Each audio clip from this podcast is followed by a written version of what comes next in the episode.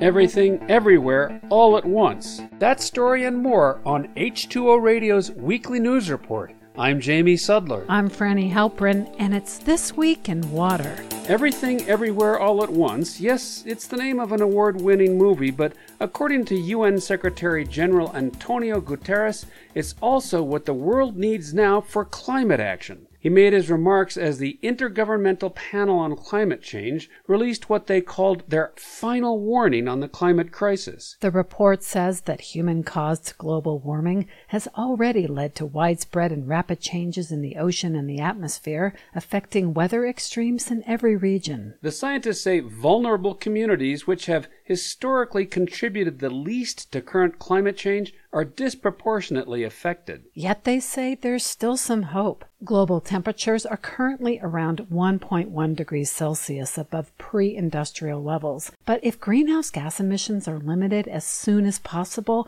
and then reduced, we might avoid the worst calamities that would occur if we reach one point five degrees. However, experts say we are likely to go above that level in the twenty thirties, which could lead to tipping points that can't be stopped, like the melting of permafrost that would release more greenhouse gases. The report also warns that what we don't do today to lower global warming will affect our planet for thousands of years. If temperatures go up to two degrees Celsius and above, the Greenland and West Antarctic ice sheets may be irreversibly lost.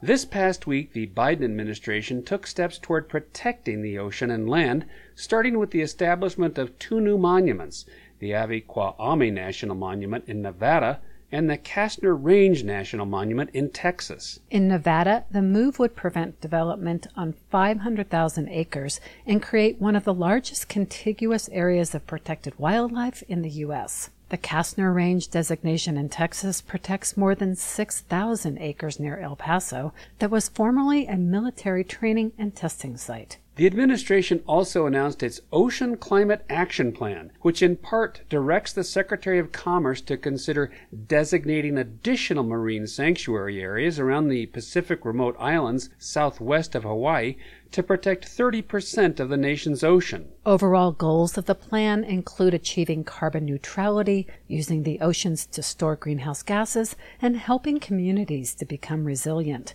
Biden's priorities will include such efforts as boosting offshore wind and decarbonizing ships. However, in terms of protecting marine environments, Rob Steiner, a marine biologist retired from the University of Alaska, wrote in The Hill that the most pressing ocean conservation imperative is not only remote Pacific regions, but also much closer, along the continental shelf, where waters are heavily exploited, degraded, and at risk of further decline. Ever turn on a porch light at night and suddenly see swarms of insects?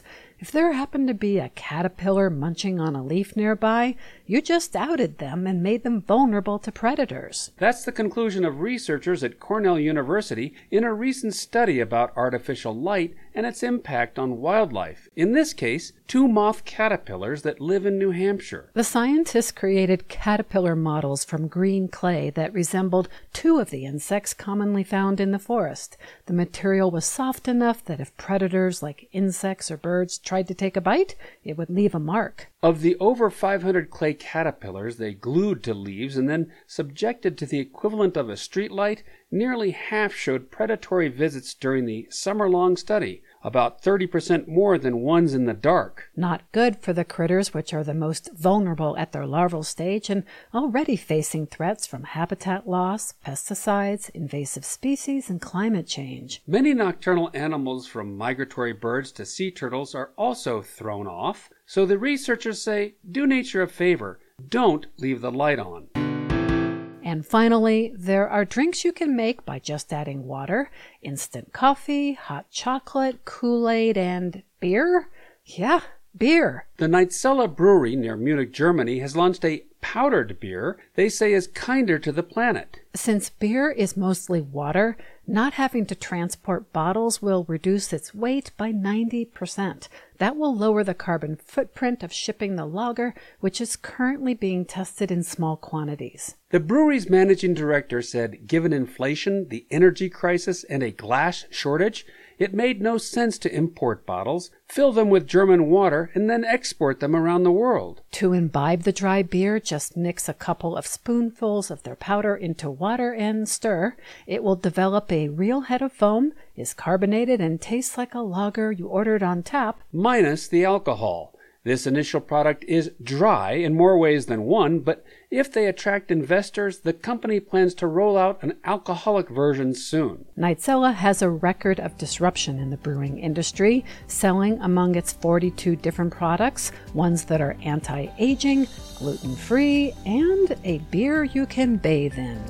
That's it for this week in water. Support comes from G C Green, a veteran, woman, and Native American-owned clean energy and resilience solutions company. Learn more at g c green dot com.